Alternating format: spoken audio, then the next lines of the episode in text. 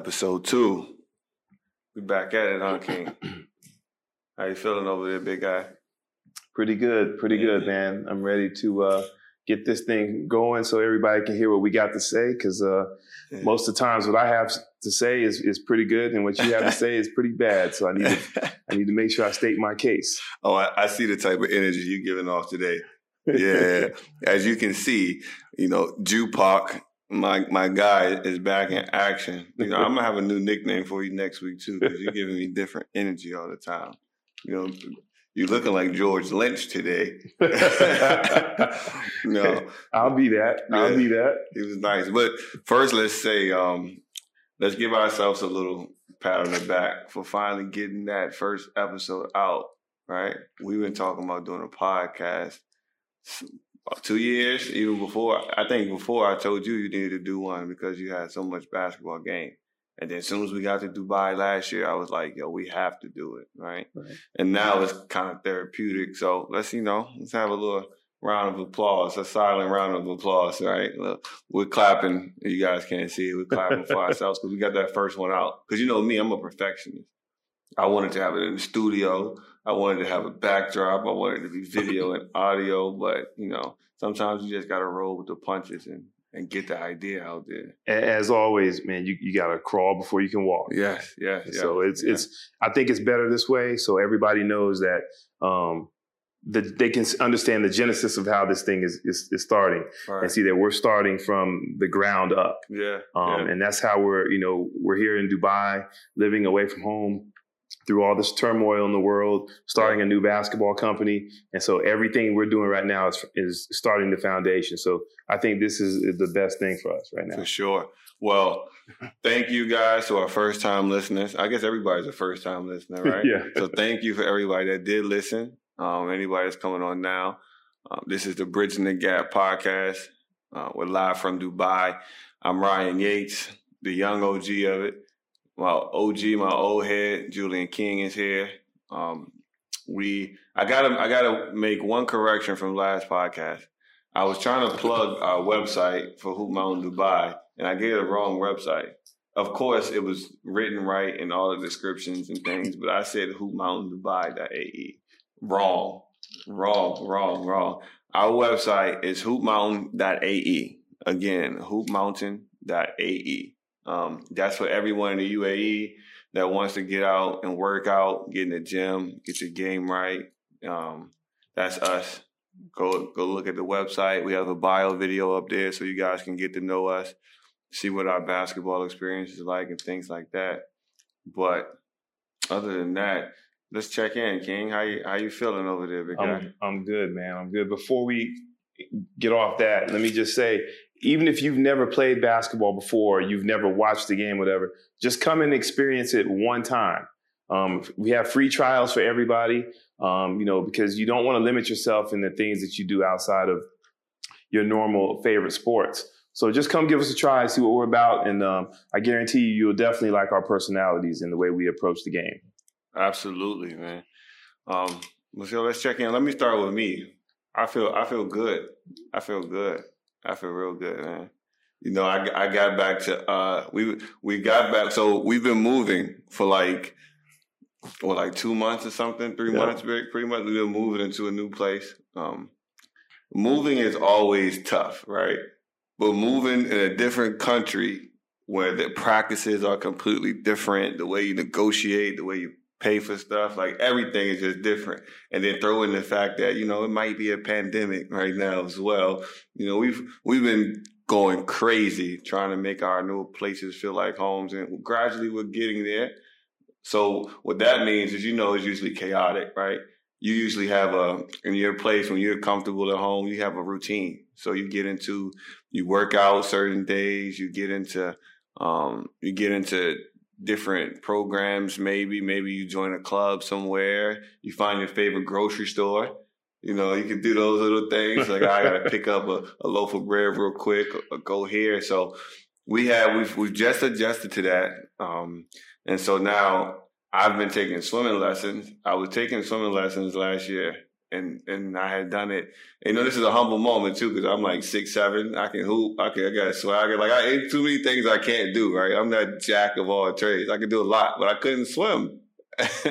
so I was like, you know, I'm I'm gonna eat that. You know, I'm I'm here in Dubai. I want to jump off a yacht soon and, and, and swim in the Maldives. I want to do all that stuff. So let me just go ahead and, and learn how to swim. And ironically enough, I found out there are a lot of adults even here who don't know how to swim. So I started that back up. And you know what my favorite thing is about this week? I got a haircut. man, if you know the relationship between a black man and his barber, like I've had my same barber since the seventh grade. Like even in college, I wouldn't. I had one time in college to where I had to get a haircut from somebody else. And it was like, it just didn't feel right. Like I was hurt. Like, you know, when you get in your fade, you want to feel the comb scratching the back of your neck. You want to, you know, when that thing right, when you getting out the chair, it's like, yeah, now everybody got to see me. Like, since I got to Dubai, I haven't been able to do it. And I found one just before quarantine, but it's in Abu Dhabi. And Abu Dhabi is like a 45 minute, 50 minute drive. And with the um, restrictions and things, I couldn't get there. I got there last night. Yes, sir. and I'm back in action. So I'm gonna be taking pictures on Instagram and everything. I'm not showing my face. We're getting there. We're getting there. What about you, man? You, you know, I listen to you young guys and and all you do is talk about today's hardships. You know, we're, we're in a new country. You know, yes, we've had to move to a new apartment and things like that. But l- let me just say this from an older guy with a little more experience than you. The problems that you're going through right now are nothing in comparison to what I went through when I first started playing overseas. Uh, you know, just the fact that any questions that you have in terms of language barrier, things like that, you guys have the internet. You know, we were just getting started with that stuff, you know, and you guys that are my age know what I'm talking about.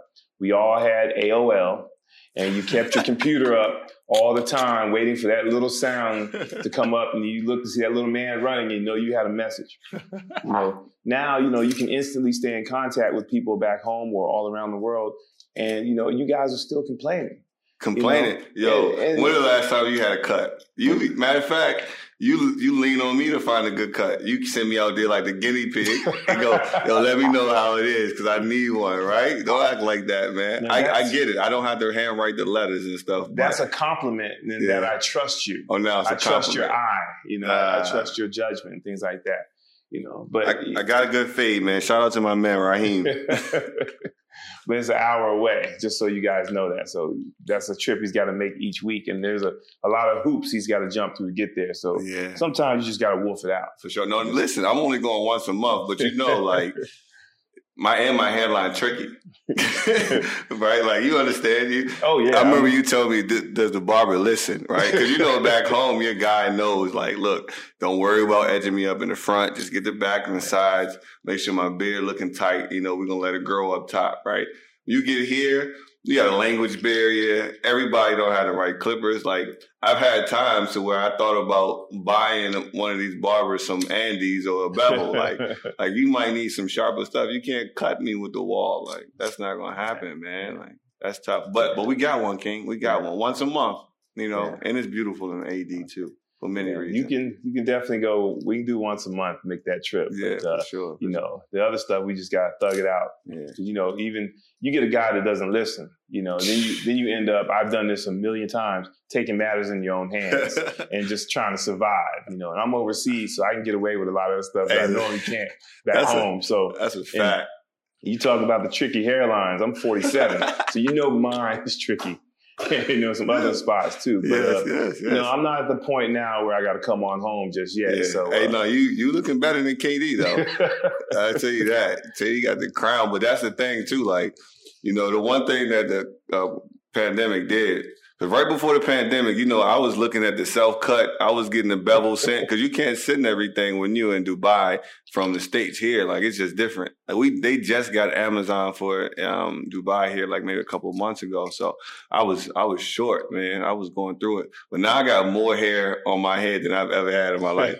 I like I had to grow it, and then I was looking at it. I was like, man, I might mess around and, and keep it and give me some AI braids. You know, you know AI AI my man. He had to switch Listen, up, man, but listen, he never really had any length on that thing though. I'm I'm not one to be talking about someone's fashion statement, or anything like that, but you can't you can't coach and be and talk to the kids looking like Chico Bean. You know, if y'all have watched 85 South, you know what I'm talking about. Man, Um, shout out to Chico though. That's a humble. See, that's the inspiration right there, man. You go out there and do it. But you talked about something that's interesting because um, we talk about living abroad as an overseas athlete. Um, we saw a lot of athletes that played overseas were kind of um, put off by the fact that the NBA players who had to be in a bubble were complaining about being away from family and all those other things.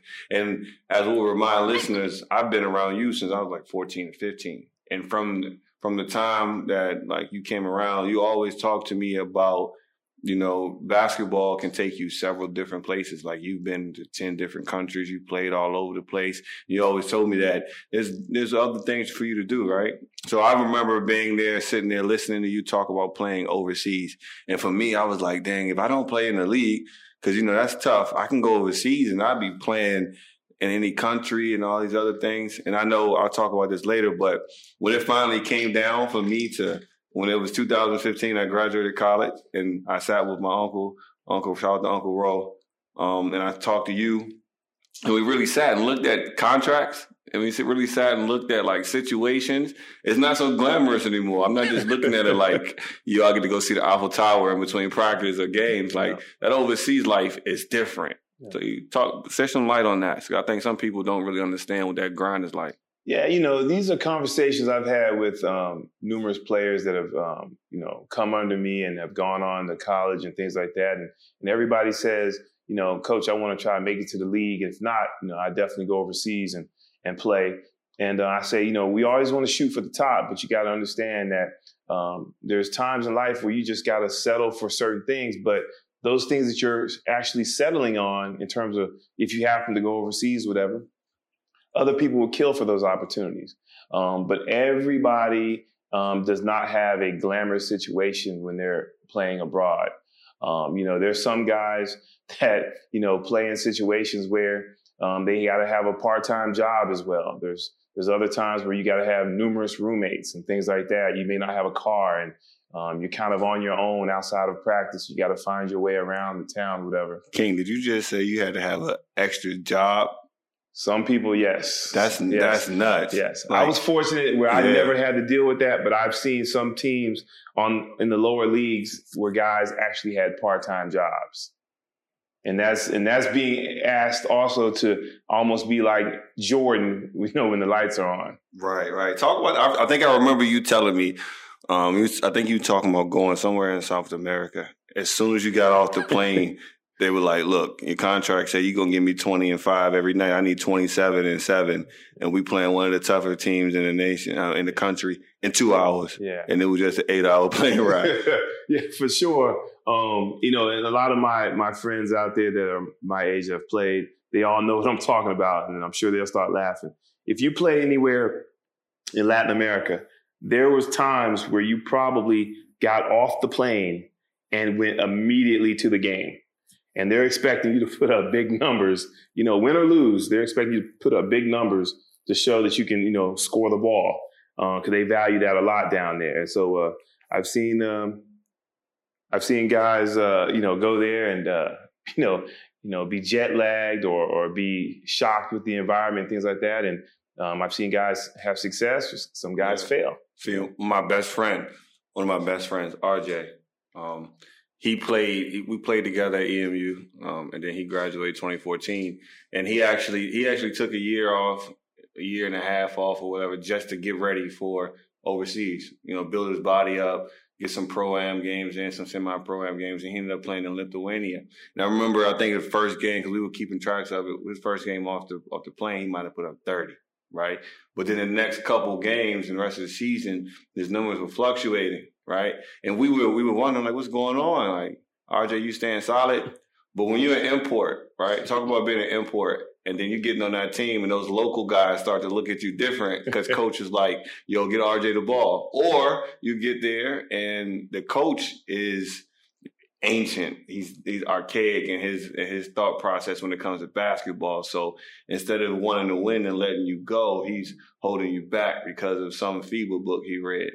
Well, you know, for you know, coming in and and, and having to be the you know the import player, there's a lot of expectations on you.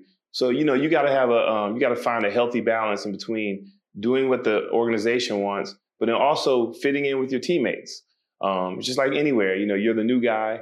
Um, you don't want to go in and and bow down to anybody, but you definitely want to make sure that um, you know they no one feels threatened by you or whatever. Um, because if if those local guys don't support you, you don't really have a, a chance of being successful, or you're going to be bouncing around from team to team, um, even if you're putting up great numbers.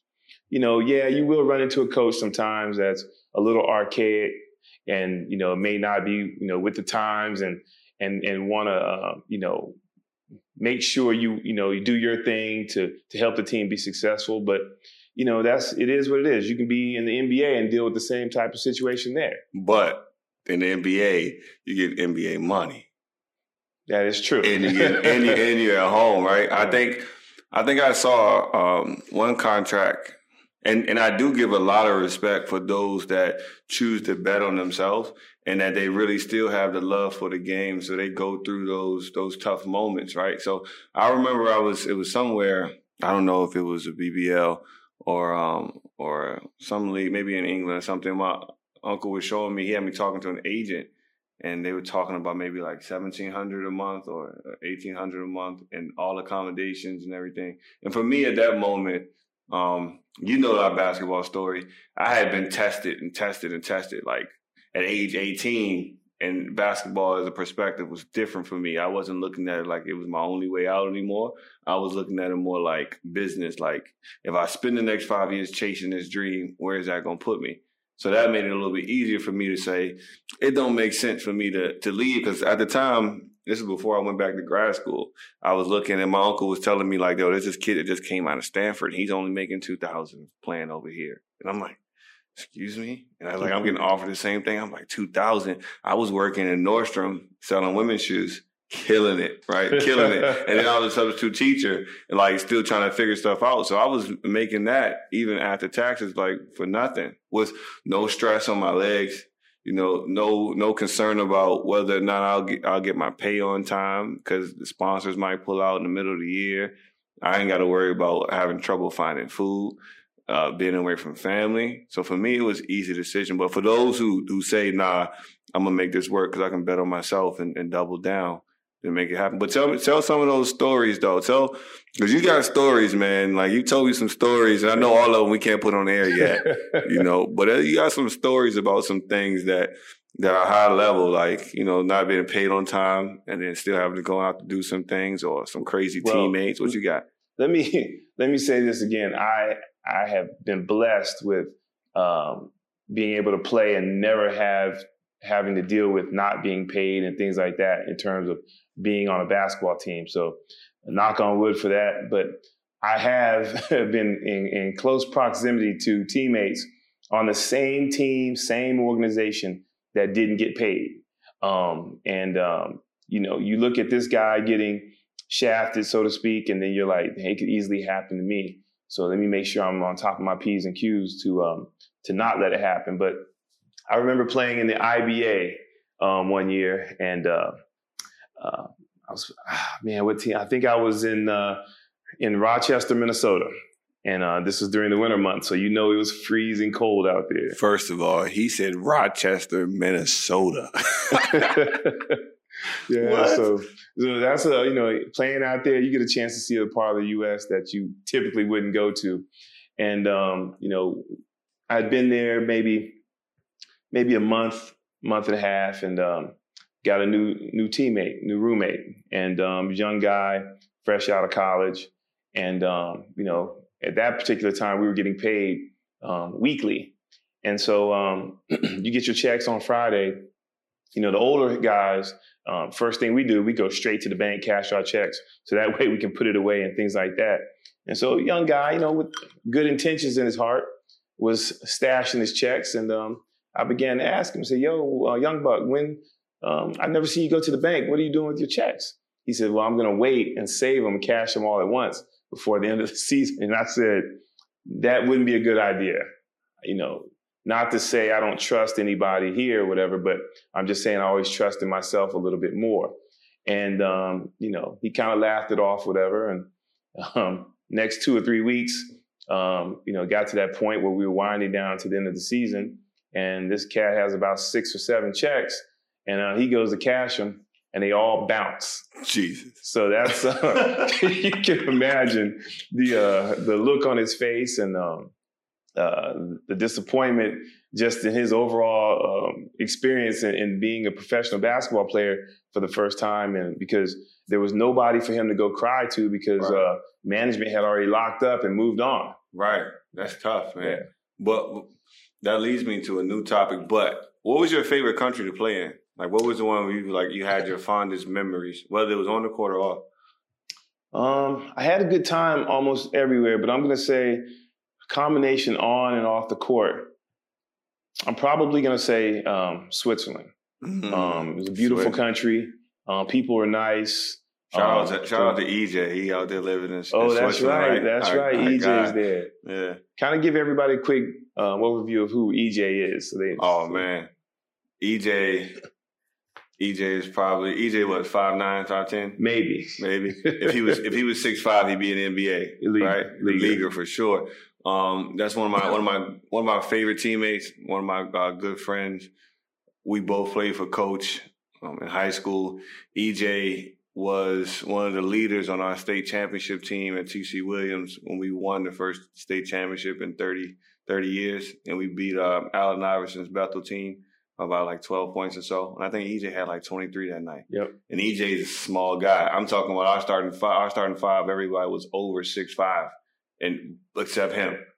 But you can't keep him off the court. You know, yeah. that's my guy. He's he's now living. Um, he graduated from Northwestern or Northeastern Ohio. Um, he's now living with his wife in Switzerland. So shout out to my guy, yep. man. Yeah. yeah, Switzerland. That's a nice place. Yeah. But when you um, I'll let you finish out what you're talking about with Swiss because I yeah. I want to hear about it before I go take my trip. well, yeah, um, like I said, people are nice. Um, I had a great organization um, that's been um, known over the years for doing right by their players. I had great teammates. Um, shout out to Daryl Hardy, aka Debo. That's one of my boys. Uh, him, him and his wife um, were over there with me, and um, you know, it was just a, a, great experience overall. I mean, that is a place that I could see myself actually living um, outside of basketball. Man, hey, listen, I feel you because I think I can live in Dubai in the UAE. I'm bringing my family with me. But when you just talked about that, um, those that young buck who was saving his checks, right? well, how old was he? Like 28, 29, something like that? No, fresh out of college. Fresh out like, of college. Like 23. Getting out of college. Yeah. See, that's a whole nother thing. Like, yeah. college really don't prepare athletes for things they should. But but that's another topic another day, right? But common sense. Right. My mom always says common sense ain't that common. Right. like everybody don't have it, but you would think so. But but like what is common sense? Like we had this conversation before, but like what is common sense? Well basically from, a, from an OG perspective though, because I know you talk to a lot of kids daily about this. Paying attention to your surroundings, man. If you have an adult that surrounds you, um, and that person is constantly uh, giving you advice, I'm not saying it's always going to be good advice, but it's something that you can always uh, learn from, whether right or wrong. And um, for people to uh, to talk to older people that have experienced certain things and maybe have been uh, successful or unsuccessful at it, and for you not to take heed in any of that, that's that's lacking common sense, you know. And um, you know, so that's those people are trying to help you um, um, from going through those situations where you make a major mistake that's going to set you back a little bit. Let's not get it twisted though. There's some grown people like 40s and 50s and 30s who don't have common sense at all. like, like you'll look at them doing something, and for me, it's I don't know what it is. I just look at maybe it's ignorance, maybe they're naive, but I'm like, why are you doing that? Like, why would you think when they, when you talk about one of the common things you talk about in the states, right? People get in trouble for leaving their dog in the car, leaving a child in the car Yeah. while they go in the store. And it's like, you know, I thought they would be fine. Like, what are you talking about? Like, what is wrong with There's you? there's always going to be exceptions that slip through the crack. Those are people that have made it through life by the grace of God that haven't had any major setbacks. Yeah, You think about a 23 year old coming out of college yeah, and five or six of his checks, his Yeah. first legit checks mm-hmm. aren't he, he's not able to cash them. That's a major setback. you know, you know. But if he didn't, if he didn't have that experience, um, he could easily go another five to ten years yeah, and um, still have the same thought process. yeah. But it just it just matters um, in terms of what actually your setback is. Yeah. See, common sense it sounds like that brings me to another point. Common sense gets passed down, right? Like my mom, I know you talk. My mom, if I did something that just didn't make any sense, my mom was going to snatch me up and be like, "Oh, no." What are you doing? That may, use your brain. That makes no sense. Why would you leave that right there? Right? You just ate out of that. Why would you put it back in there? You know, like why would you drink out of that orange juice carton with no glass and then put it back in there? Everybody else has to drink out of it, right? Right. It's like simple things like that. So when we see sometimes like that twenty three year old saving checks, like your pops did you a disservice, man. He was supposed to. He's supposed to teach you some things, moms or somebody. Well, but here's the thing: I don't want to condemn anybody. What they may have said some things about that, but the, here's the difference in in terms we talked about it before about being a coach. You got to be all in. You got to be willing to go the extra mile. So if you say something, you may have to say that something over and over and over again. And do you have the energy to do that? Man, look, common sense. But out there, all you people that don't have common sense or is trying to figure it out, coach, coach said it. You need to experience more in life. You know, that's that's one thing. And then also, because you know, sometimes you can have two people see the same car accident, and both of them give you a completely different story, right? So we do got to put in. People have different perspectives and how they take things and all that other good stuff, but on the flip side of that, man, pay attention. You know, if I saw somebody put their hand on a hot stove and their hand got burnt, I don't need to be following behind them, see if it's gonna happen to me too. Like you already seen it. Common sense, man. That's something that everybody has and needs to tap into. I think common sense would have saved us a lot politically too, right? Yeah, I think so too. politically. Like a lot of common sense will help us a lot with making the decisions. Common sense will help us in our relationships when de- dealing with our partners. You know, I know I get into some um some some argument, not even an argument, because I don't. You know, disagreements don't have to be anything violent, but I get into situations sometimes too when I'm looking at somebody and be like, okay, let's let's sit and just just think about what we're really saying right here. Like, is it really that bad? Does it really cause for all these things? That's something that I want to see our listeners respond on. Like, I'm curious, what what do y'all think common sense is, and like, what is the one thing that people do that really really upsets you, and you like, man, you you can do better than that. You gotta know better than that, right? So, and I have that time. Um, you know, with kids, you get that kind of. You can give them that leeway because kids are trying to ex- discover things. They're being creative. They're trying to learn some things. I get that. You know, I'm not surprised any of that stuff. But as adults, man, and you know, culturally too, right? Being here in in in the UAE, you know, Americans have uh, um they have a reputation, right? People say American people think they can go anywhere and they just have, you know, the the red carpet rolled out for them and they had the audacity to just say this and say that. Now I will say uh, humbly, you know, I I live in a different America, so than those people that you guys are talking about. But you know, there is some some cultural differences to where, like, man, like, what? Why did you do that? Does that make sense? And a, a lot of it I'm referring to right now is driving.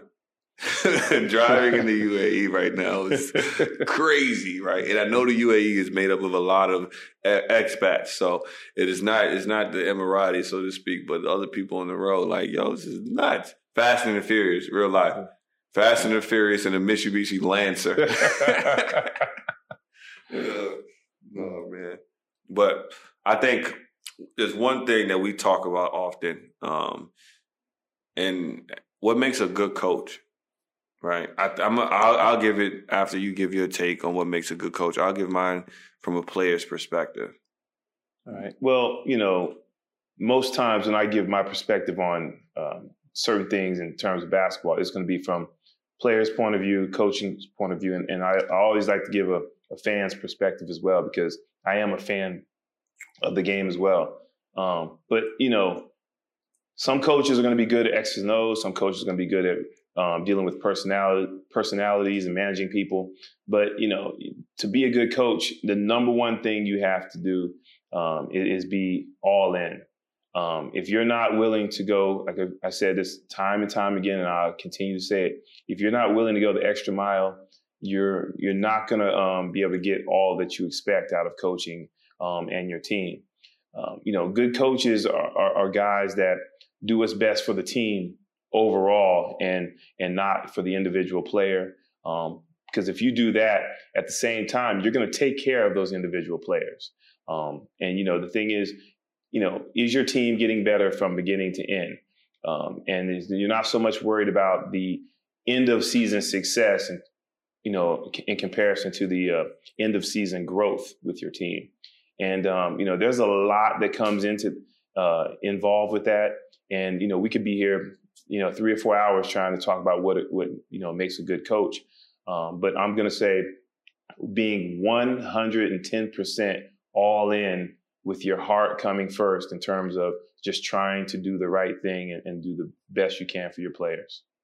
Uh, and I, so you say that, and you know, a lot of coaches have good intentions, right? So they may be all in, but all in ain't gonna win you games sometimes, right? So like, what strategically, like, like what does a, a practice look like for a well coached team and a coach that's, that's like, what, what, um, intangibles or, or what, you know, different practices do you have to have to be a successful coach and have a good team? Well, I mean, that's the that's depending on what type of team you have. Yeah, you know, those are same some of the same questions I would get um, interviewing for you know um, certain jobs in high school level or whatever, or maybe um, someone's staff in college. Uh, you know, what's your philosophy? Well, I need to know what type of team I would have. Do I mm-hmm. have the um, opportunity to go out and recruit the players that I want? Um, otherwise, then I can probably have an idea of how I want to play. But I'm going to uh, adjust my coaching style to what I actually have on the roster. Um, you may, you know, you may have a, a, guy that's a thoroughbred. He's a real good athlete, and you want to get up and down. Um, but then, what if you have six other guys that aren't those, you know, uh, as athletic as this guy is? So, what do you do then? Do you do you predicate the whole team's philosophy around this one guy, or do you adjust to the whole team? And so, um, you know, like, it sounds like flexibility, right? You have to be. you have to be able to adjust. Um, you know, and you know, and no matter what system you're in, the better players are going to shine anyway. Right. Um, but you know, it just depends on what type of team you have. You know, if you give me a scenario of of of who I have and what level I'm on and and what type of management that I'm dealing with in terms yeah. of um, what kind of support I have, then I can I can give you a better idea of what we need to do in terms of um, practice situations, yeah. um, just our overall structure of the program. But you know, that's just a general s- statement. I don't yeah. want to. I would never come out and just say, "Well, this is what I would do," because it may not fit the next situation I'm in. Well, what about like? There's some things that I know you do, regardless of what talent you have right? Like just being around you, I know you do, right? I remember um, hearing hearing from some former players or some some people that I know that play ball that their coach never showed them film, game film. I'm talking about this is college. Mm-hmm. They never saw game film. They never watched game film. Right. Or on the other team, they watched film on themselves the day before a game, right. right? Like, what type of things do you think, like fundamentally, a coach has to be able to do is like you have to know how to scout, or you know, do you have to have uh, practice plans, like things like that for those. And we're saying this for those guys my age yeah. or, or younger who don't have mentors like you around to help them say like, how do I even prepare to be a coach for real? Well, even even with the um, uh, the practice plan stuff, that's just the that's just the basis of being a coach anyway you know, you want to go into practice, even though you've been doing this for 30 years or whoever or however long, you may have an idea of what you want to work on and what you need to work on um, based on last game and um, and also just knowing your team. But you always want to have it written down just because there's moments where um, you may forget something um, or you may need to add something and you may need to take notes, whatever. So that's the practice plan is just a basic priority of being a coach anyway. But in terms of watching film and things like that, it's you're never too young to start watching film. You guys know yeah. that we did that in high school. Mm-hmm. Um, but a lot of people watch film, but do you watch film with your team uh, and allow them to have input, mm-hmm. um, allow them to ask questions, or you know, um, do you watch film with your guys and are you brutally honest? Yeah. If you're not able to be brutally honest with your players, there's no point in watching film. Yeah. And so I think that may be the reason why some coaches don't watch film with their guys because they don't want the pressure of having to tell one of their star players, whatever, you know, you completely sold out on this defensive um, assignment right here and cost us an easy bucket. Um, and so, why, you know, why do you think that is though? Because you know, for me, like it shows a sign of like weakness to a certain extent. Right? Like, how can I respect you all the way if you're afraid to hold me accountable? Is that because you're lacking somewhere? I know you don't ever have that issue, but but why would a coach have an issue with holding his players accountable? And I'm not talking about in the NBA or anything like that, yeah. but you know, lower than that. Well, it it could be um, it could be one that um, you know maybe that maybe that coach is um, uh, a little uncomfortable talking about certain situations um, involving the game. But most times it's a cultural thing. Mm-hmm. You know, if mm-hmm. you if you deal with um, a, your team and most of your players are from backgrounds that you're not familiar with, right. then sometimes you you don't want to overstep your bounds and perhaps say something that will alienate yourself from the team. Mm-hmm. And so mm-hmm. that's that's understandable. But um, you know, if you accept that position, um, you got to be willing to take that chance because you know better than anybody. Most times, um, players will respect that. Absolutely. And you know, Absolutely. and whether you um, you come out and you're you're honest with them, and it may be something that you don't want to hear at that particular time, you will respect that coach going going further along just because you know he's honest. Right. You right. know, and, and players and players deal with honesty a lot better. Right. So, so from what I'm hearing, just to sum up some of those things, you coach needs to be flexible. Yep. Coach needs to be organized. Yep. Um, it sounds like to a certain extent he needs to be assertive, but also um, a willing listener, right? Yes. So you gotta those are those are quality traits, and I think um, for me as a player, and I'm I'm a player. I remember you always, you, my uncle, and other quick coaches always said I was like a jack of all trades, right? And you know I, I, could play multiple positions. I could defend multiple positions. I was always a heady player, so I understood you know different situations, time and score. I knew all the different um, plays for each position. Blah blah blah blah blah. So like to for some coaches that could be a coach nightmare, right? Because if, if he if if he's not doing something and I know some things are missing, it's going to be hard for me to listen to him right? So mm-hmm. I think for me, from a player standpoint, you want to be assured that your coach knows the game, right? So I want to be assured that like when we go out there, my coach really has everything in his toolbox to make some things happen, right? I don't want to I don't want to get into a situation where I'm looking over at the sideline and I'm like, yo, he looks like he's nervous, right? He don't know what to pull. So I think for certain for a lot of players, because you know we are an extension of our co- our coach, right? Both of us see the game completely different, right? You're seeing it from the sidelines, and when I'm seeing it from in between the lines, but we got to all be on one accord. Because sometimes I'll come to you because we had a relationship, and I'll be like, "Yo, coach, I know you called this, but they've been moving it this way and kind of seeing it this way." And you'd be like, "All right, let's we can make that work that way one time, right?" Not only because you don't have an, an ego, but because you know that there's a different feel in the game as a player. And if if I tell you it or I'm sharing it, it's because you can make sense of it yourself, right? Sometimes you're sharing stuff to a coach that doesn't really study the game. Like maybe you have some coaches that just study it from YouTube. Right. Or they or they're just studying the game from where they're comfortable at to where ah, this is where I like it. This is what I like. I only like the flex offense. I don't want to see what, you know, Kentucky's dribble weave has going. I don't want to see how VCU plays here. I don't want to see how, um, you know, John Wooden had, you know, his teams in UCLA run. I don't want to see all those other different things. So now I got a limitation on what I see and what and how I think the game. So my creativity is low. So that therefore my your players can see that. So for me, I want to know for sure my coach is a basketball guy. Like he understands the game and, and he studies it. And he's not studying it just off of what he thinks is is is right, but also off of you know how the game is grown. Yeah. Well, I mean, but a large part of that is studying your players. Yeah. You know, yeah. like I said before, if you're not if you're not willing to to do the extra in terms of coaching, that means get getting to know your players personally and athletically you know what's what's your strengths and weaknesses and things like that.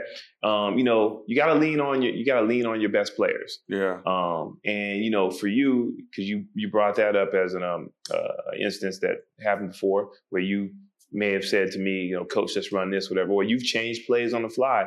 And i don't really say that much because we we've spent so many times, so many hours in the gym together. Mm-hmm. Um, we've spent so many hours together going to watch other teams play and, and scouting tape and things like that. So, um, you know, you have to have trust in your players. And so, and therefore your players will have trust in you. And so it's just a, a, a balance that you have to have as a coach. And like I said, it's more so just adjusting to your environment and, and the players that you have. Yeah. That's that's why coaches have to be dynamic personalities too. You may not have to be flamboyant, but you got to be a personality. Because I think another thing that's important as a coach is how you pull together your team off the court. Right. I think now more than ever with the way um, I saw a small clip of Obama on the shop with um, LeBron, and he talked about how you know historically black athletes have been activists. You know, um, uh, Jack Johnson, um, Muhammad Ali, the greatest athlete ever in my eyes. You know, uh, Jackie Robinson, Arthur Ashe. And then, you know, they had um, a little gap when money got bigger, right? Money got a little bit, business got different to where, you know, we were focused on endorsements and things. But now it's a different space, right? With the NBA leading the way as far as activism. But when you look at those those teams now, those youth players and those youth coaches, and they're looking up to those LeBrons and Naomi Osaka's and everybody's doing something. As a coach, not only do you need to do team bonding things outside of, you know, just the basketball, because there were times, and we see that like with Pete Carroll, right, when he was at USC and, and with Seattle, where he'll come in and they're playing like dodgeball or something, right? I've walked into the gym to where you, there were no basketballs out there. We were just playing dodgeball. Yeah. Or we all went on a paintball trip, right? Yeah. That was important. But you also have moments to where you actually taught us, you know, like this is where this happened. This is how this goes. Or, you know, as a man, you need to go in these spaces. And I think that goes a long way because you're talking about running through a wall for somebody. Because that's what happens. Like, as a coach, if you can get your guys to really believe in what you say and how you feel, that's not going to come just because of basketball and practice in between the lines. So I think a good coach, on top of that, having knowledge and being selfless, has to also be like, as you say, all in, invested on those off the court moments, right? Mm-hmm. And those are those are solid for uh, those are solid for business takes as well, right? Because I do remember going on paintball and lighting you up. Look getting that action in. Yeah. this guy's a little get back, huh? yeah, always for sure though. So you know that is something too. Like you know, good coaches are flexible. You know, they hold you, they hold themselves accountable. They hold you accountable, regardless of where you are. Right, as far as talent goes, they're organized. You know, they're making sure that they're checking in on their guys on and off the court. But I think another thing is coaches that are really strong and really good, they pick a great staff. Yeah. That yeah. that is important. That is important. You're you're only as good as the, the you know the coach sitting next to you, you know, left and right. And um, I I'll say this on the grassroots level um, and even the high school level, it is very very hard to find a good coaching staff. Um, I will say that I was blessed um, with having some really good coaches um, at TC Williams. Uh, shout out to Coach Jones, Coach Jeff Gaskins, Coach James Clark, um, Coach Irv Hay, um, Coach Walter Coleman. Uh, you know, those guys, you know, were were the backbone of our um, our program. You know, because there was there were times where you know there were things that I couldn't I couldn't do, but I could lean on those guys to get the job done. Um, much way I was for uh, Coach Ivan Thomas, who I started my high school coaching career with. Um, so, good coaching staff is really important. You you mentioned his name. You mentioned it lightly, Coach Jones. So, Coach Jones is what like 15, 20 years older than you, maybe? Yes. 20 years older than you. And he was an assistant coach on your staff. Yes. Right? Not only 20 years older than you, but he had more titles than uh, everybody combined. was like 15 titles or something like that that he had won. Like, talk about talk about that type of um, dynamic to where you got a guy there that you know essentially just by years as you would say to me, you know more basketball, you forget more basketball than I may ever know, right? And for Coach Jones, it's the same guy, but he chose to be, you know, subordinate, so to speak, to, you know, follow your lead for things. But talk about how, even though you're a head coach, like how do you balance that, you know? Well, for sure, um, for, for just having Coach Jones on the bench is, is legendary. Um, for those that don't know Coach Jones, uh, uh, he's one of the only guys in the DMV area um, that played varsity basketball for four years and won state championships each of those four years um, while leading the area um, in scoring as a team. Um, they were the Golden State Warriors before the Golden State Warriors on the high school level. Um, and as, as, a coach himself, he's um, won a football ch- state championship and two state high school basketball championships, in addition to winning a, a state championship uh, with us and um, under uh, Ivan Thomas. And uh, you know, the one thing about Coach Jones is he understands um, the pecking order of a coaching staff. Um, if you're not the head coach, then one voice has to be prominent throughout the program, and he understands that. Um, and and that is why we were always able to work together because he's not only um, an assistant coach, he's more of an associate head coach. Right, um, right. And, you know, he's my mentor.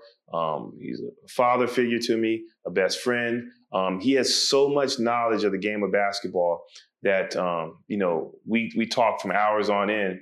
Even though I'm in Dubai, we still talk every day. Yeah. Um, and, and he's a guy, even though he's older than me, he's always coming to me with new ideas or asking me questions about how I do certain things um, during the time that we were apart.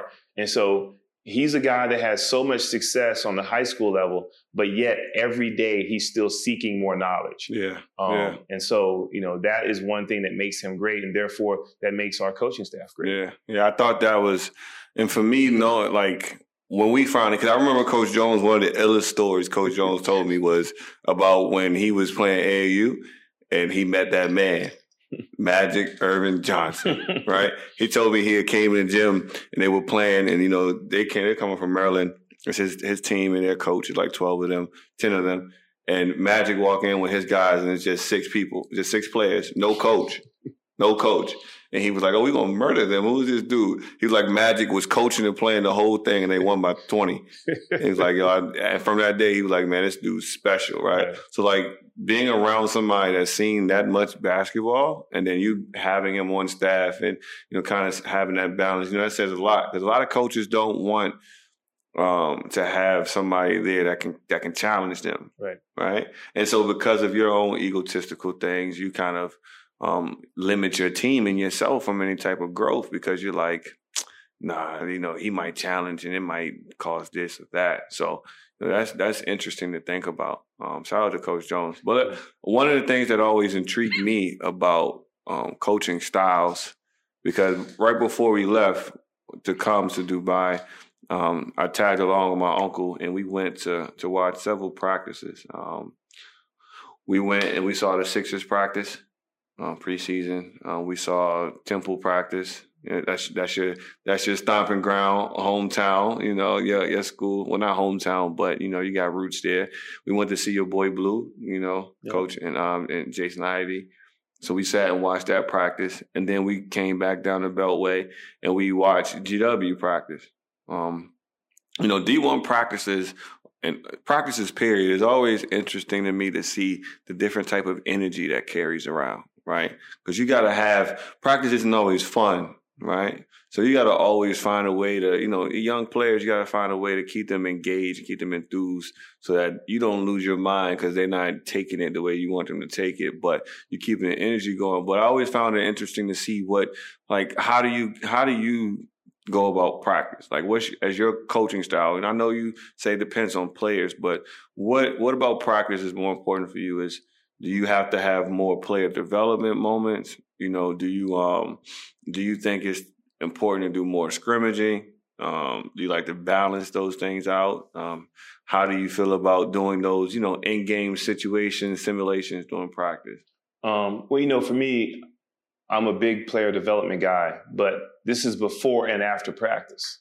I like, you know, our practice is only two hours most times. So I like to make sure that we get to the meat and potatoes of everything. And a lot of that has to, you know, be involved with scrimmaging where I can stop and coach certain moments um, during, you know, a game, a real life game situation, because I don't want the guys to go out there and be robotic. And if, you know, if plan A doesn't work, we don't know what to do. I want to be able to go right into plan B, plan C. And so, um, you know, a lot of everything that we do, we do as a group. Um, and it's, it's, it's all games situation. You know, there's been many times where we end the, the last 10 minutes of practice with, um, an end of game situation where it's a, a game winner situation or, or, or we got to get a, a, stop to, you know, to, um, seal the win or something like that. So I like I like to make it as as real realistic as possible so that my guys don't have uh you know deer in the headlights. You know, when you talk about that that deer in headlights moment, right? Like those for me, you know, me being I'm always gonna find a way to throw this out there. Me being a Kobe guy, right? Mm. Like I I love those spaces and those times, but people don't I don't think people practice them right? Mm. Like, how can you get, how can you be prepared for a moment when you've never simulated it yourself? So putting that in through practice, that's that's big time. Like, what do what do you look for? Like, how do you know as a coach when you have a guy that can show up in that moment, or when you know you got to prepare the team as a well, you always have to prepare the team as a whole. But when you know, like, all right, I need to make sure that everybody at least knows where they are on the court so they can, you know, be prepared to make a play. But if you got a guy, like how do you know when you got that guy that can if I got everybody else in the right place, he can take us there. Well, that that's from from getting a chance to play. Mm-hmm. You know, you know, we always see guys that do individual training and and they go through all these drills, whatever, but they're not doing it in live action. Right. So I mean, they're you know they're called workout warriors. You know, then you then you're upset with them when they're when they don't get the job done when the lights come on um, and everybody's wondering what happened well what happened is they never it's not a live situation and um, you know we want to do that as a team so that way not only does um, that guy know that i'm the guy the best mm-hmm. guy to get it done on the team but mm-hmm. everybody else on the team knows because you don't want to be at the end of the shot clock or at the end of the uh, the game with the clock expiring and the wrong person has the ball in their hands so that's why you want to do these you know, live um, in-game situations with your team as much as possible. And you're, you know, you're throwing junk defenses at them, and you're changing this, the environment each time to um, to see how they adapt. That's big. I remember having moments to where I was like, I remember the first time Coach, I think Coach Thomas had had done that sophomore year varsity practice, and we were doing like last second plays from the sideline with only three seconds left. And then those moments came in the game, and we actually, oh, okay, we've been here before. It doesn't matter. Like we, we good. Probably one of the biggest games of your career against Montrose Christian that year. Yeah, we yeah. ran the in games uh, situation for EJ. Yeah, and you know hit the shot and sent us in overtime. Yeah, it's a nationally ranked team. You know, and this this leads me to another point. You know, people talk about um, people having to get lucky and people, you know, everybody needing some luck and some things. And for me, when I look at that, I don't think it's necessarily luck. I think it's you being prepared. So when the opportunity comes, then you know how to take full advantage of it, right? So like, I don't think I don't think EJ hitting that half court shot was just luck, right? It, it went in that way, and everybody that sees it may think it's luck, but we practice those we moments, that, right? Yeah. We practice those, and then if you think about people in just everyday life who are waiting for something to happen to them, or they're praying for somebody to to just drop an opportunity in front of them. While you're doing that praying and you're doing everything else, what are you doing to prepare yourself for when an opportunity comes? Right? Like when the opportunity comes and now you thought that you were just going to get the, the reward and not actually have to work through it. But the opportunity came and now you're looking at like, dang, I'm not ready. I'm not ready. What am I to do? So that's when you start to get nervous. That's when you get to the free throw line and you're sweating too much yeah. and you're getting a little tense and the ball is heavy because you don't shoot those free throws after the practice, right? right? Or when you up top and it's you down one or game tied and coach is like, it's up to you to make the shot and you want to toss it to someone to the right because you don't practice those moments, right? Or you've been waiting for that job to come. It came but in the meantime, you've been playing around. You haven't been reading your books. You haven't been sharpening your skills. So now when it's here, you're like, ah, I wasn't ready. Why don't you give me a little bit more time? Yeah. That's that practice plan. Yeah. Ryan, for our Hoop Mountain listeners and, and, and um, clientele, um, can you give a little insight on why we do the um, one of the drills that we incorporate is called uh, shot to win the game?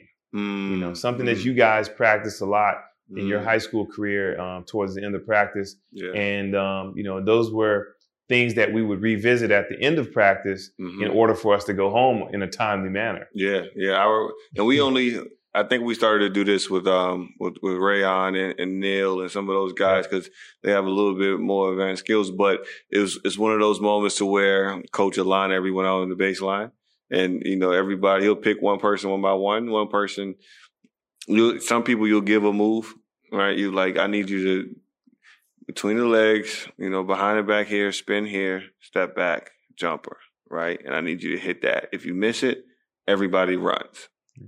Everybody runs and you watch them run right? Kind of putting some pressure on them and, and, you know, seeing how your teammates react to the fact that, you know, I just called out so and so who's a 45% free throw shooter and I, and I need him to make two free throws.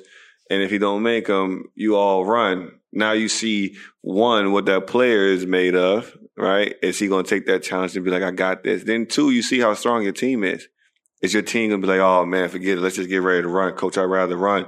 Or you gonna have those guys like, let's get this big dog. I know you're gonna make it, right?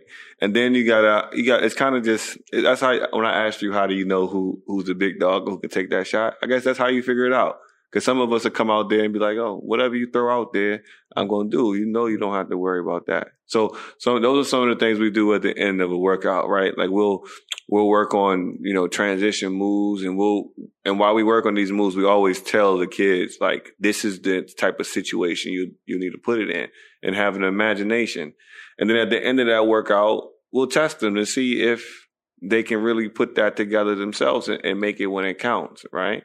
So, you know, those that's that was one of my favorites. And as a coach, loosely as a coach now, that's gonna be one of my favorites too, because I love to see their reaction when they when they miss it a couple times and got to run. You know, that's always fun. And you know, and and that guy that you speak of, that guy, if he misses those shots on Monday, he's gonna go and work on those shots um, the next couple days and be ready for the next opportunity. Yeah, you know, um, yeah, and, and, that's what we if, want. If if if they're a hooper, if they're if hooper. they're a hooper, right? Like everybody doesn't get that, you know, the same push. And before I think we'll we'll probably end it on that, but you know, we talk about um coaches, right? So just to wrap up the coaches talk, you know, we want to see coaches that are, you know, they're accountable, they hold themselves accountable, they hold their team accountable. You know, they they are always learning, they're flexible, you know, when we talk about flexibility, I want to make sure I make this point. I was listening to what's his name? Um, I was listening to uh, Earl Watson again. I brought him up last time, but they were talking about he used to go see John Wooden all the time, right, while he was still alive, because you know it's an urban legend, so to speak. So he talked about talking to him about offense, and Wooden won how many, like twelve titles or something like that, something something crazy, right? And I, am not familiar with the offense he ran, but was it like a four out, four round one with the high post? Yeah. Yeah. he said, cut. yeah, UCLA cut, right? So he said there was two times in his career where he didn't win, he didn't run that, right? And then we're talking about John Wooden, you know, the, the guru, the godfather, everything. Like he won uh, 15 titles, whatever. Why would he have to change anything, right? But he changed it two times. He changed it for Lou Al Wooten. I'm sorry, John Wooden. He changed it for Lew Alcindor and now we know him as Mr. Kareem Abdul-Jabbar and Bill Walton, right? You talk about being flexible and make adjustments. If he can make adjustments, and of course, those are two transformative, especially transformative players, right? But you got to make adjustments to what you have in front of you, right? And if John Wooden can say that and you know make those moves, every coach should be able to do that and let the ego go. So their preparation, um, and then also being able to build bonds and, and team chemistry off the court, right? And picking a strong staff. Would you would you say that's a good good mixing pot of a good coach? That's a that's a great starting point, right? Yeah, there for sure. Yeah, yeah. And you know, those are all things that you control, you know. So like, you know, you can make all those things happen.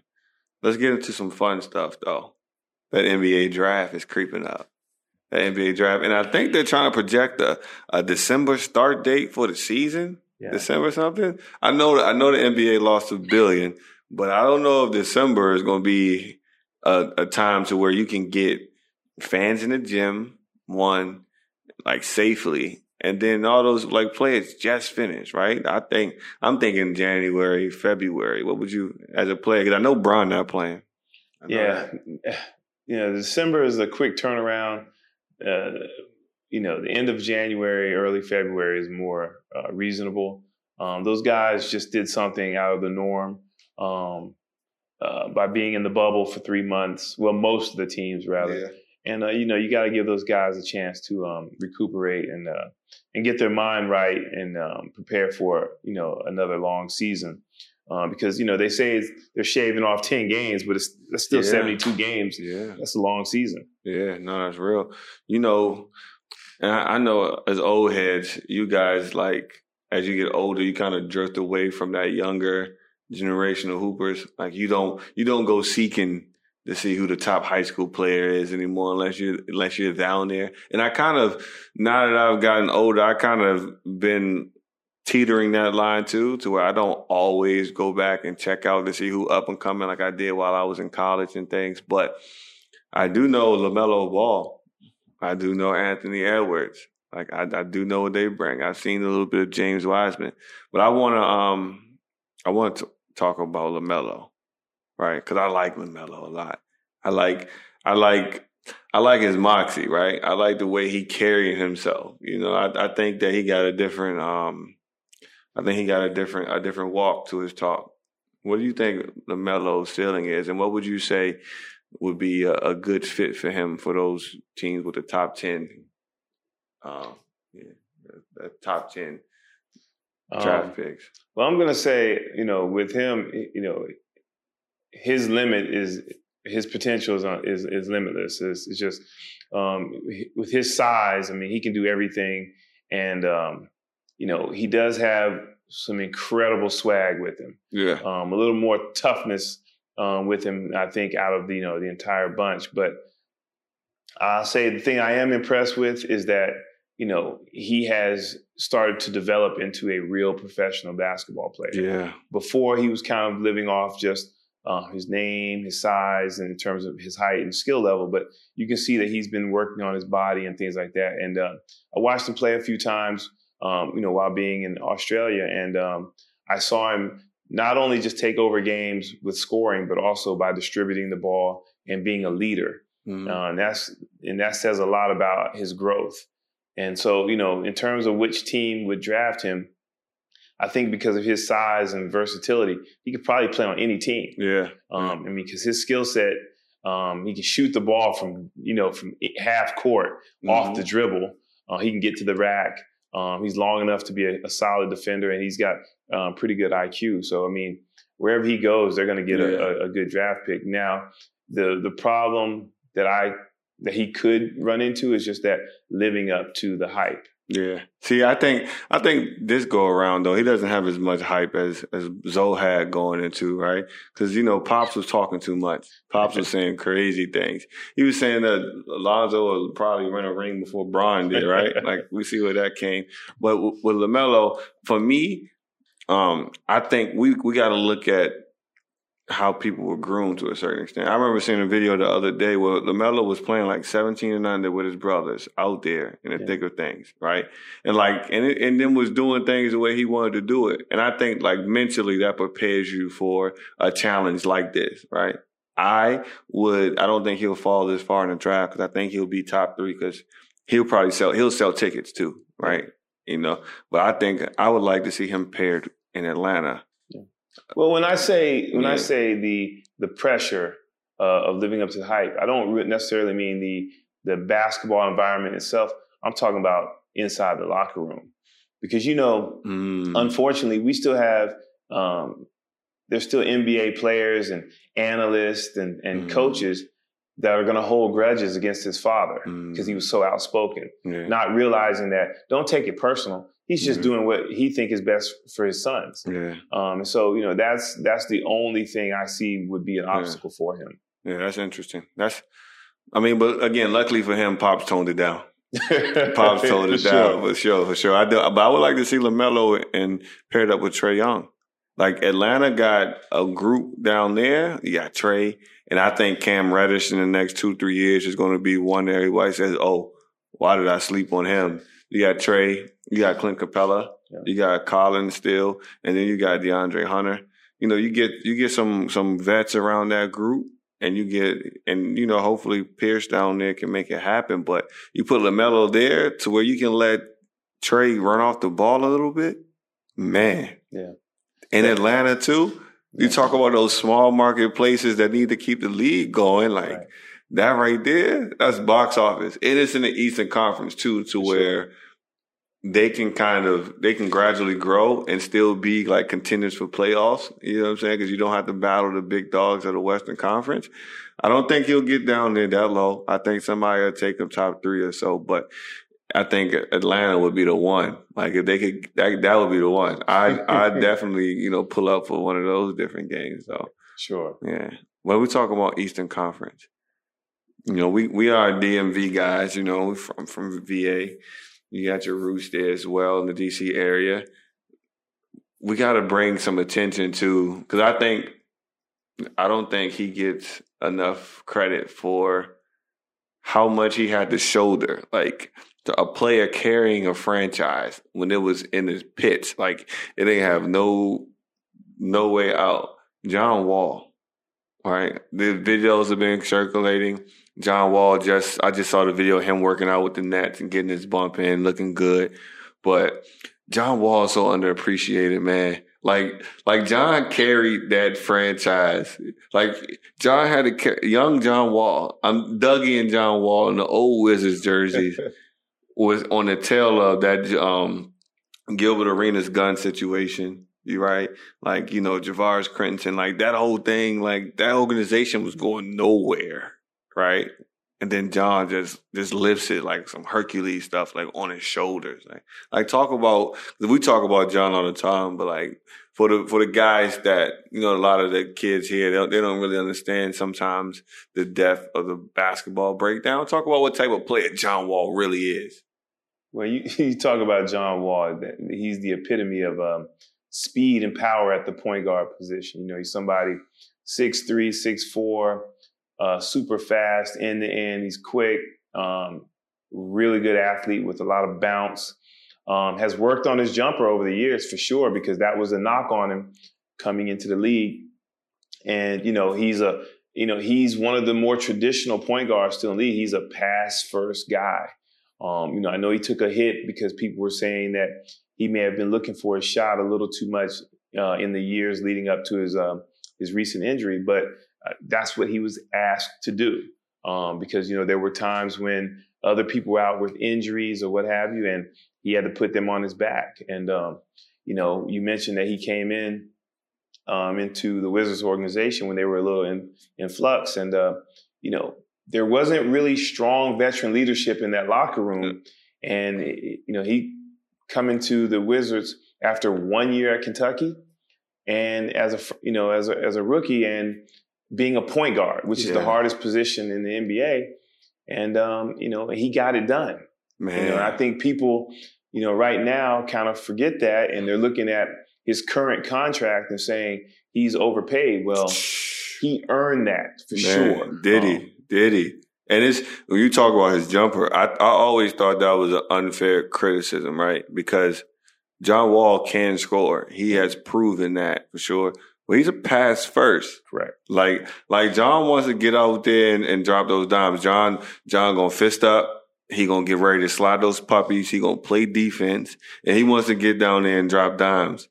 But you can't do that in DC. Like like like Bradley Beal has progressed into a great player, all star yep. talent player.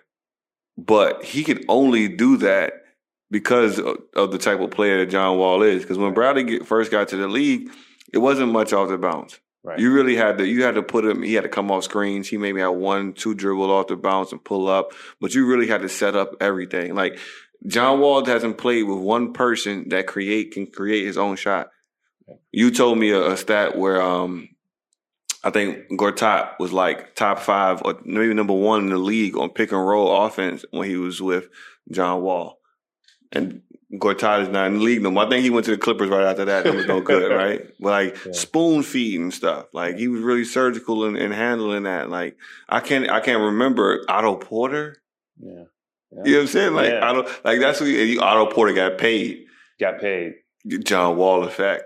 Yeah. You know what I'm saying? Like it's a lot of those guys that got paid or are still working around the league because they played with a guy like John Wall. So like if John Wall can get if the Wizards can get him, you know, a good big, like if the Wizards could get James Wiseman or something like that, somebody that could run the rim and finish or something, you might really have something down there. Right. But right now you haven't put enough around him. Because if John could just do what he was exceptional at, top, what other point guard?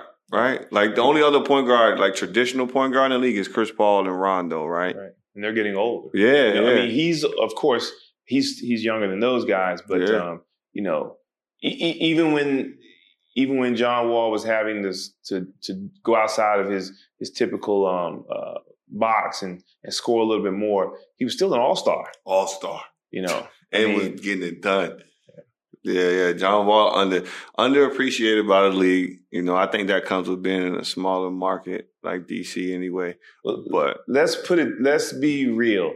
Underappreciated um, more in the DMV. Yeah, yeah. yeah. That's where yeah, the you yeah, know the appreciation sure. is lacked because uh, I think, you know, DC when they're winning, everybody's a fan. Everybody's at the game. Everybody's at Rose Bar. Yeah. Rose Bar. Yeah. They sure. lose a few, then everybody wants to point yeah. the finger. But um, we all know that it's just um, at times over the past, you know, four or five years, it's been a it's been a bad, badly run organization. Real for real. I mean, DC sports, period. Right outside of like the Nats and the Cowboys, like from from my birth probably they've been terrible. Like the, the that uh that football team out there, you know everything. But we won't even get into that. I haven't watched football. But when we talk about players like John Wall, would you say John Wall is a superstar? Uh, he's not a superstar. He, he's an all star. Okay, so this this begs the question of what makes a player a superstar? Because we just talked about the fact that he carried an organization with nothing, right. right? And he and he made everyone around him better. And then he has all those tools that you talk about athleticism at the point guard position. How many point guards in history have been as athletic, as quick, as bouncy as him? Right. But we he's not a superstar. So who we how do we put that category a, together? A superstar in my mind um, is is someone that not only performs at a high level for their team, you know, and on the court with someone who is box office in any arena they go to. Um, because you're you know that when this person's coming to town, you may never see this type of um, talent again. and someone who um, can be the face of the league periodically, someone who is easily recognizable um, outside of their, you know, their organization. And John Wall is he's a is a really really good talent, but a superstar is just someone who that someone that we're going to talk about for the next 20 years. But but when we talk about that, then because I want that's like media driven, then right? Like from a media standpoint, they control that narrative about who gets that that look, right? And if you're not in certain markets, because John Wall decided to leave and he went to New York, then the talk will be a little bit different. But as as just hoopers, as just us as just hoopers, who would we consider? Who would who do you consider? Like, give us names well, for who you consider. Well, let, let me tackle the media thing first. That's not necessarily true. The media can hype you up for short term. But, you know, we've seen so many players be hyped up before and put up in the superstar um, category.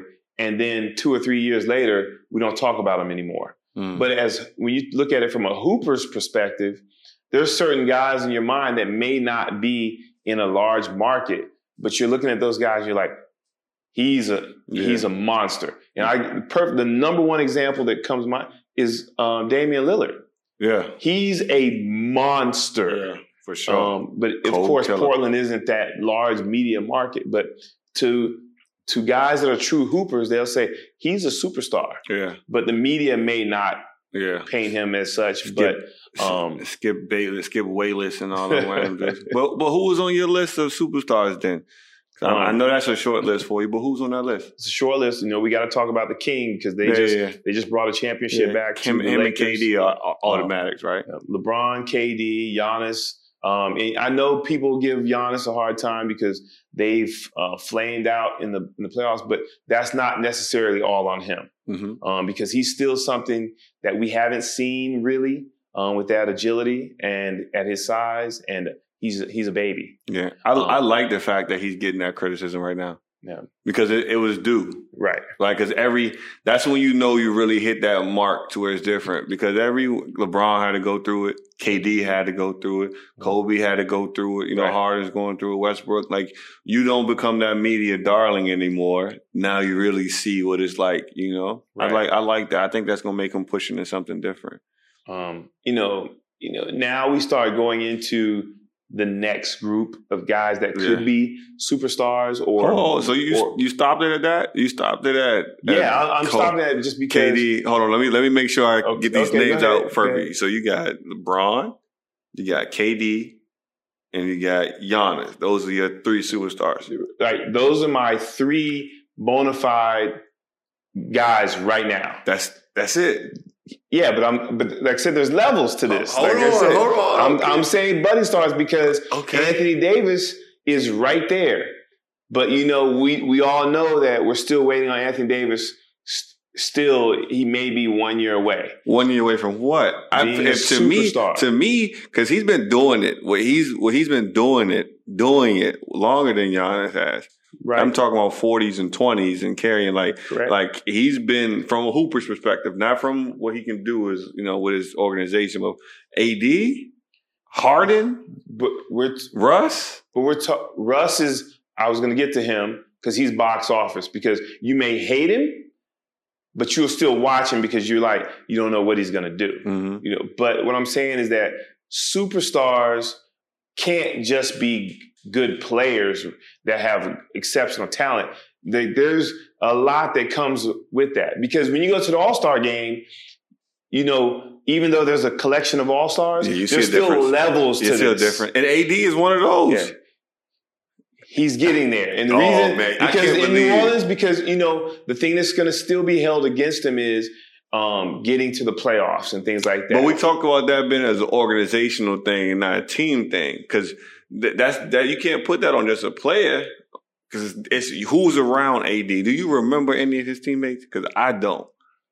I think the only time I remember is when he had that one playoff run when they finally put um, Jrue Holiday and, and, Rondo there, and they had a formidable team. But for me, I, I got to disagree with you. AD is definitely a superstar. I mean, he, I mean, like I said, now he's right there. But you know, there's still there's still going to be hoopers yeah. that say that okay, we still got to see, we still need to be, see him be consistently a little tougher, you know, mm-hmm. and then you know, and believe it or not, um, even though we shouldn't hold this against you, it is held against you sometimes in terms of your durability. We know that. I mean, because that's just how it goes. So, and a lot of some of your durability happens to come with some of your toughness. So, like I said, mm. he made major steps this year, mm. but we need to see it consistently. You and I talked about this on a side note mm-hmm. about one game where I think he had like 24 points, mm-hmm. like 12 rebounds. Mm-hmm. And I think you pointed out they had four blocks. And to the average NBA player, that's a hell of a night. Mm-hmm. But for AD, because he's done so many other things before at certain times, and we know that we're in the he's in the finals, we're expecting him to keep that consistent uh, level of high, you know, energy, mm. high performance, and things like that. So, like I said, when I I didn't say he wasn't, I'm saying he's a budding superstar. See, the the reason why I'm saying that he is a superstar because the only next step for him to meet is to be the best player in the world. Like, like I think he gets to that next level. I don't think it's just like, all right, now I'm in a conversation with KD and, and all. Like, I think now it's to the point to where he is the best player in the, in the game, period. That's why I'm like, he got to already beat it. Cause I think, you know, as a, as a player, he gives you more than what Giannis does right? And I, you know, Giannis just has a, you know, a different role of what goes on. And yeah, well, I, I mean, but, it's, but, it's, you know, it's hard. To, it's hard. We can we can disagree, of course, right. so, because if you think if you switch AD and Giannis, Giannis would be a totally different player playing with LeBron. It's you know it's it's just you know we, we all know it's about situations and things yeah, like that. But I mean, seven years in, seven years in, AD been been AD for seven years. But that's what I'm saying because I, Giannis ain't ain't but been in seven years right, and had that that same saying type it's, it's a combination of yeah of durability, a, a little toughness, durability. You know, that's yeah. all. But that's but if that's your only knock, then you're you're in a good position there, yeah, right? Yeah. Well, I, I, we'll, we'll this. see. We'll see. Is Kawhi Leonard a superstar to you? For for me? Yeah. No. Okay. Well, but you but you know you know why I say that. I say that there is because even when you talk about Kawhi, right? When you the names you just named, and we're gonna keep um, AD in that conversation, right? The names between KD, LeBron, Giannis, and AD, those are different. Like we may never see those players ever again, right? right? Like that's a whole different space of things. So for me, Kawhi is one of those guys that um, he comes from a great organization a great organization. Um, you got drafted by the Spurs. So you come into the league, your first year in the league, and you're playing with Tim Duncan, Manu Ginobili, Tony Parker, right? And then you got Bruce Bowen, Boris Diaw, and then you're playing for one of the most the most well run organizations in NBA and maybe all of sports, right? So and then you go and you leave there and you go to a Toronto organization that is pretty much already put together, right? Like they have, they've been winning for years. They've been at the top of the East for years, winning 50 games, 60 games, however else you'll see it. And then, you know, you got Kawhi just comes in and, and fits a need that they hadn't had because he has um, championship experience. Um, he gets, you know, he's he's a little bit better on defense than um, uh, DeMar DeRozan was. But, but on that note, we'll see another Kawhi. You know what I'm saying? Like another Kawhi will come around, like somebody who can be athletic and can push around. That person will come around. You know, Kawhi. I don't know how much better Kawhi can get, right? And then,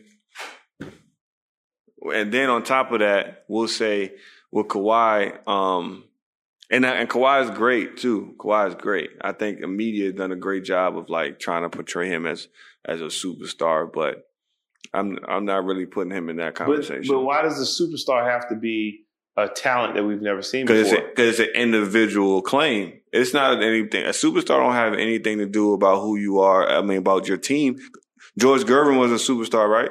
Yes. Right, right. And that was just his individual talent, right? That wasn't about how his team put together or anything. Like, it didn't matter where you put um, George Gervin, right? He was going to be ice anywhere, everywhere, right? right? Kawhi, is Kawhi the same player if he had to stay with the Pacers when he got drafted by them? Is he that same player? I don't think so, but exactly. we, but we haven't. But well, exactly. what I'm saying, but he hasn't been in that situation. But I'm just talking about Kawhi. You're saying about we, you know, um, the guys that we've named are talents that we may never see again. Right. And I'm just thinking about like, was Larry Bird a superstar? Right. but was. he was not a super athlete though. Yeah, but his talent don't have nothing to do with athleticism, right? Bird was what six nine, Yeah. six nine. Right. Put it in the bottom of the basket. I mean, No, that- but that's that- my point. But but he was. That's what I'm saying. Like because because I will consider Chris Paul a superstar as well. he is a superstar, I right? I can, and that's because he what he brings to the table as far as his leadership, his IQ.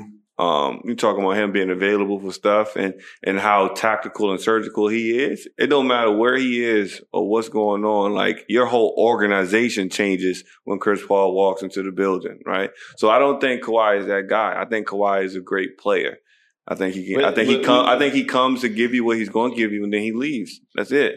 I didn't say he was a superstar. I just wanted to throw Yeah. that question out because you made some references in terms of like, um, you know, people being in good situations, whatever. Yeah. And right now, Kawhi has a chance because of the narrative with the media that if he comes back strong next year and they make a great run in the playoffs, he'll still be listed as a superstar because Man. people were already putting him in the category of a KD, a LeBron, Well, things hold, like that. So let's let's hold that up. All right, we want to. We're here for a reason to make a distinction between what the media is saying and what the real ball is saying on our podcast. When we talk about it, we're gonna be.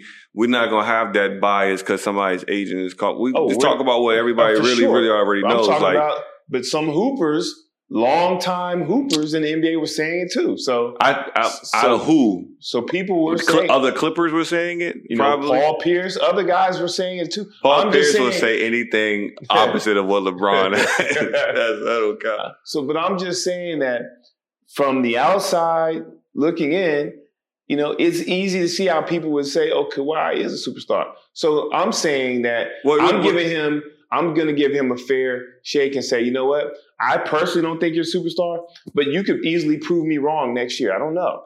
Ben, man, I guess so. So you, so who's that budding? Those those next group of guys that's coming up that you say they're not superstars, they teeter the line, but they're not superstars. Like right? first, you, you, you know, start you started with AD. when I was, you know, and I was talking about, you know, you mentioned Russ, Harden, those guys, those Steph and those guys, those are great talents. Um, but we talk about like superstar. You, you know, you mentioned going to an organization and everything just changes Yeah. for the better. Yeah. And I don't see those guys going to any organization in the NBA and everything just changes for the better. I see them going anywhere and still doing what they do, but I don't know if they if they are enough in terms of um, what they bring on and off the court in the locker room Who, to change. whose names and are you saying specifically? Russ, James Harden, Steph Curry, and those On, guys, on and off the court, they're not enough. superstars. Russ and and and and, and Harden and I mean, Steph. the thing now, so so basically, what you're going to say to me is that in today's NBA, there's you're saying there's ten to twelve superstars then, and and, and so that means in more than any other era of the NBA, there were there there's more now than ever. Well, before. I, you know, I come from. I mean, let's talk about this. I think, I think you old the old older generation of hoopers. I think you guys are, are extremely biased, um, and I don't think the talent level compares. Right, and I'm not talking about. Um, I just think just because the game naturally evolves, I think players are generally way more skilled than they were in the generations before as a and as a whole, right? I think um I do think that I think there are more players now. Mm, But you I can- gotta be careful how I say this because I, I do know. Me, uh, what I'm, Well, we didn't to even finish your list, but you said that you said that I think that now there's more talented players in the league than there was before, for sure, hundred percent. I believe that. to be superstars. And, and, and I so, don't, you know, I don't know about superstars. What I'm saying I- is like, I- superstar- my superstar. I didn't give my superstar list yet. I was waiting for you to finish I'm yours. just saying, but a superstar is someone that we are going to talk about for the next 20 years. See, and, and, it's, and it's going to be somebody that could be thrown in where you're saying, oh, he's he's top five at that position Man, of all time. That's what I'm saying.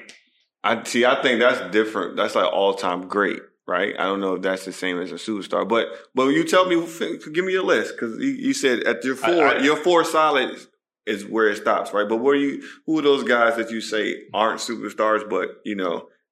I'm saying, like I said, I said again, Russ, Harden, Steph, Luka, you know, um, Trae Young. Those are guys that are like that next group that you know that can easily step in and be yeah. superstars. But I'm not just putting them right there. Kyrie, yeah. those those are guys that are right there. Them, them, but are they are they guys that can carry man, the league? Man, man. I mean, I think Luka could. I think Luka could definitely carry the league at some point. Mm, maybe, maybe not.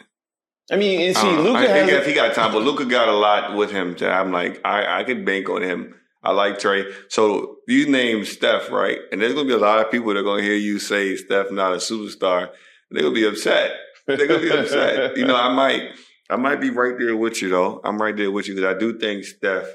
I think Steph is as good as he is because he is with Klay and Draymond right? Draymond doesn't get a lot of respect from um, the basketball world, like just the casual fans. You know, real people, real basketball guys really understand what that three headed monster is like and that the engine of that, the brains of that is Draymond, right? Draymond is the playmaker for that team. Draymond is the one that makes sure everything goes, everybody gets their touches, screens are set, you know, the presence is felt defensively and offensively. That's Draymond, right? So with and Klay, Klay is between the three of them. Klay would probably be the one that I think you put him anywhere in the league. It ain't gonna matter because you know Klay got size for one. Klay for me, I told you in the car is, is Reggie Miller 2.0, like better. Because if I've I've heard the conversations that you know Klay Thompson could be one that could lead his own team to the playoffs or something like that. Initially, I was like, no, Klay can't dribble. Like, I, it's, it's, dope that you can score 60 point and only dribble four times out the entire game. That's crazy, right? That's something that, that's box office, right? That's superstar level, right? But then I'm, for me, just the way we've been seeing the NBA and, you know, everything been off the bounce and those guards having creativity, I'm like, yo, there's no way, right? But then when you just think about basketball, and you think about the fact that we tell our kids all the time, you most times you really just need to be able to do one thing exceptionally well, right?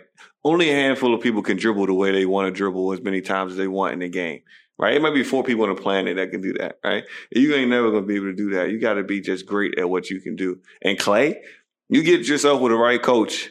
Klay can score off the mid post, Klay got size. He can get to the basket. Klay catch and shoot. You say, you told me you think Klay a better shooter all time, like all around shooter than Steph because of how he shoots off the top, um, catch and shoot and in clutch time situations. But, you know, I say that Steph is only as great as he is because he's with Klay and Draymond. So for me, that's, a, that's the difference I say when I don't think he's a superstar. And on top of that, he's not a great passer. He doesn't, he's not a good defender. He had limitations offensively too.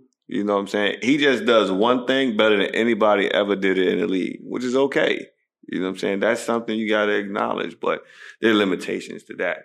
That's why KD had to come. mm-hmm.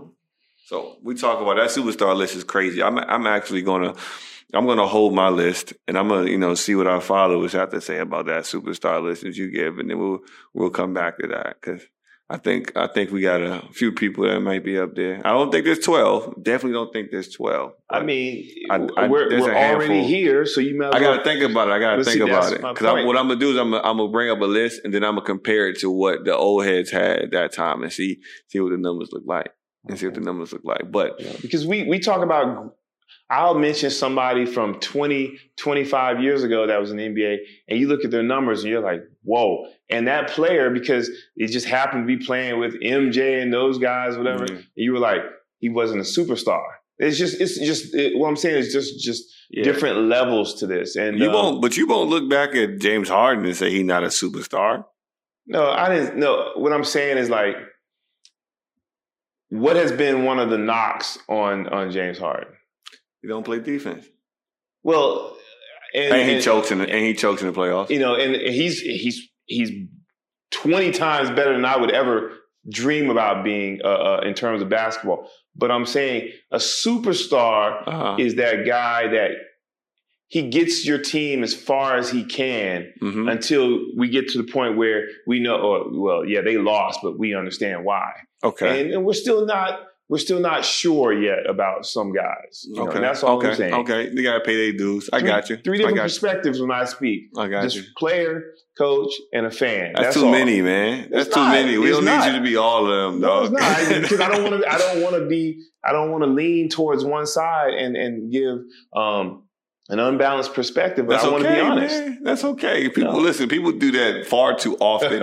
we don't need to be the ones to be responsible, at least yeah. with this, because we know better, right? Yeah. Like you can go ahead and lean on that, man. That's cool though. That's, that superstar comment is interesting anyway, because you know. You hear, I hear people say stuff like Melo not a superstar. Melo wasn't a superstar. You know, that's f- false. You know, Melo carried the Denver organization for eight years, right? So that's an interesting topic. That's more so like fan speak, just to have some fun and talk about. But guys are guys. Guys, if you if you look across and you see one of them wolves, you know, right? You know it as a hooper, right? But we'll get to that point to where we talk about um we bring it back to to grassroots because we talk about superstars and basketball and all those things. All of them guys had to start somewhere, right? They had to start at some experience level or something like that. And being here in, in the UAE where basketball is not that popular. And it's not that popular because people don't want to play. It's because they don't see it often, right? It's not really on it's not on TV as much. It's not um, an entertainment event like it is for us at home, right? There aren't many there aren't any people really putting together quality basketball events that we're used to, the ones that make people fall in love with the culture of basketball, right? So then what that what that brings is you only have a small percentage of people playing basketball. When everybody's really really interested, but they only see it as people like play it to for for profession or something like that. So you get parents that ask, "Are, are my kids good enough?" Do they have enough experience to be playing? Like, you know, and, and they're doing it like just humbly, just like out of concern. I don't want my kid to feel embarrassed because everybody else is good. Or, you know, I think part of that too is because um, some some coaches, and I, I think this is something too. I, I see a lot of coaches that show off working out kids that are already good right? Like they working out kids that already got game. Like you, it's easy. It's it's everything takes some work, but it's a lot easier to throw a move out there and you tell them, all right, in and out cross. I want you to hesitate here, step back here, pro, pro, pro, pocket pass. It's easy to do that and say those things when you don't have to put that in in terms for an eight year old, right? Who's never watched basketball before. But what we say out there to the parents that are concerned that my kid isn't experienced enough or they're worried about, you know, them not being good at it at first? Well, I, first I'd say, um, you know, don't don't concern yourself so much with um, whether or not your kid is at the same level as someone else because you don't know when you know the, that other kid had a chance to um, to get started. Um, you know, second, I'm going to say, you know, put yourself in a try to find try to put your kid in a situation where um, they're going to be in a, in a, nurturing but yet um, uh, high impact environment where there's going to be a lot of expected of your kid but also um, y- your kid is going to be pushed um, at the pace that's best for them. Um, and you know i can't speak for other organizations whatever but you know here at hoop mountain you know we don't care what your skill level is we're going to try to work with you in terms of what's best for you um, and, and your pace because we want you to develop um, as a basketball player. But at the same time, we want to make sure that you know you're learning the game, but you're having fun. Yeah. If you're not having fun, you're not going to want to come back. You're not going to be interested. Yeah, it's like um, I think sometimes I, I get upset about seeing it, but like when you advertise to kids or parents that you're gonna make your their kid the best basketball player to ever play, or you're gonna do any of those things, like like for one, like uh, like we'll say we'll say now because we'll expand upon this as we start to go. Like our sole purpose of being here in Dubai is just to expand the game of basketball. We're not competing with any other companies. We're not trying to be better than any other companies. We're just trying to be who we are, impact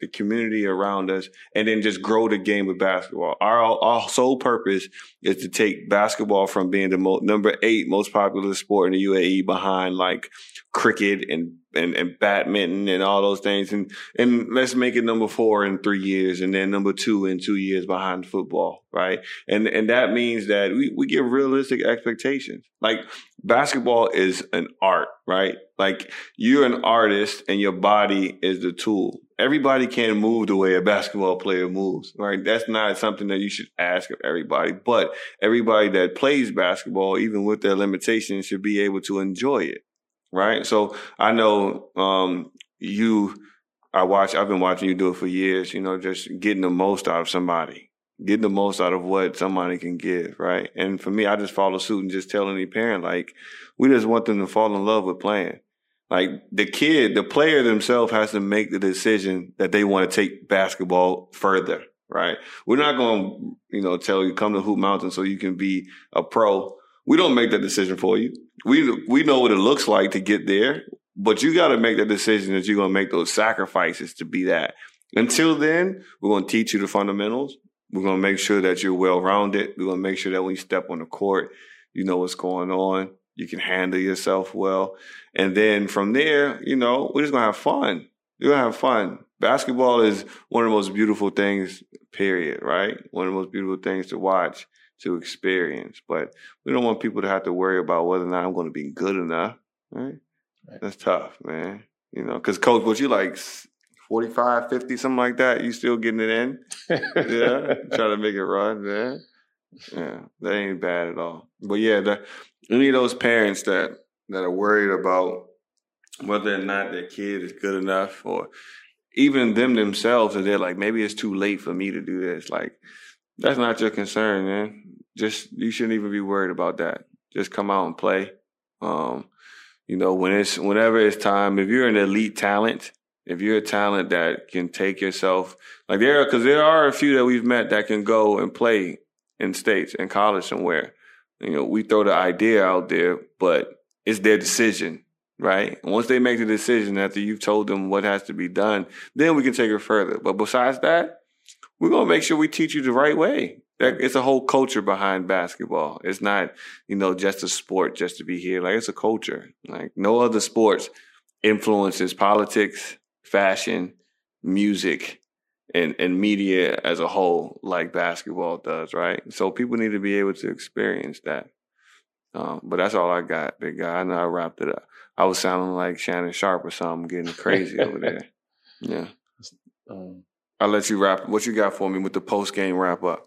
Um, you know, just uh, kind of piggybacking on what you said. You know, we want people to come in, experience the game, fall in love with it, and then you'll you will make the decision for yourselves whether or not um, you want to pursue it um, in a more serious manner, which we can help guide you in that, or if you want to just continue uh, learning the game um, and having fun with it, and you know just being a part of your you know your everyday life, um, because you know there's guys that um, you know 45, 46, 47 years old still meet at the YMCA on Saturday mornings and um, try to kill each other for a couple of hours to play the game just because they love it.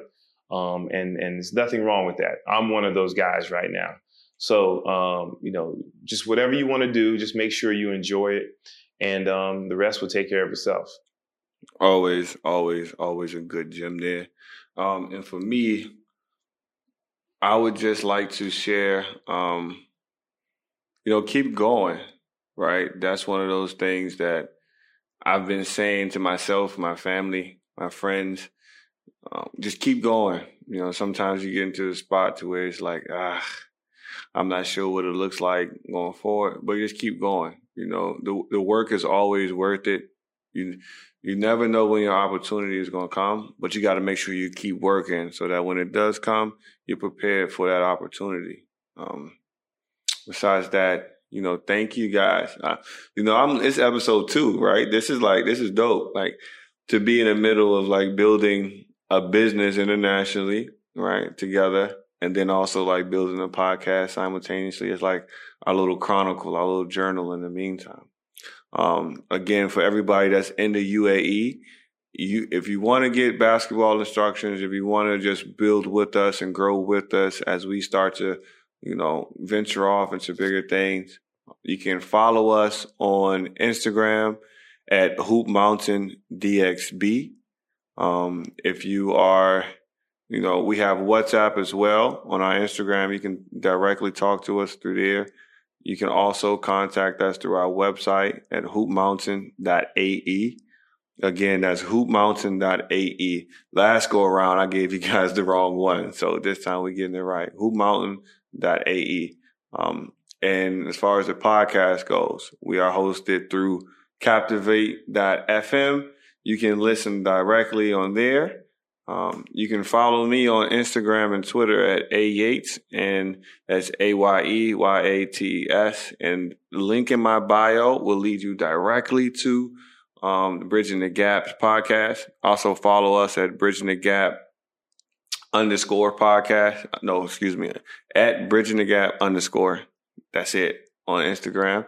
Um, and then we are on YouTube as well. Same thing, Bridging the Gap podcast, Bridging the Gap. That's it. And then you can catch us on SoundCloud, Spotify, Apple Podcasts, Amazon Music, and everywhere else. Uh, that's it for today. Thank you. See you next week and keep going.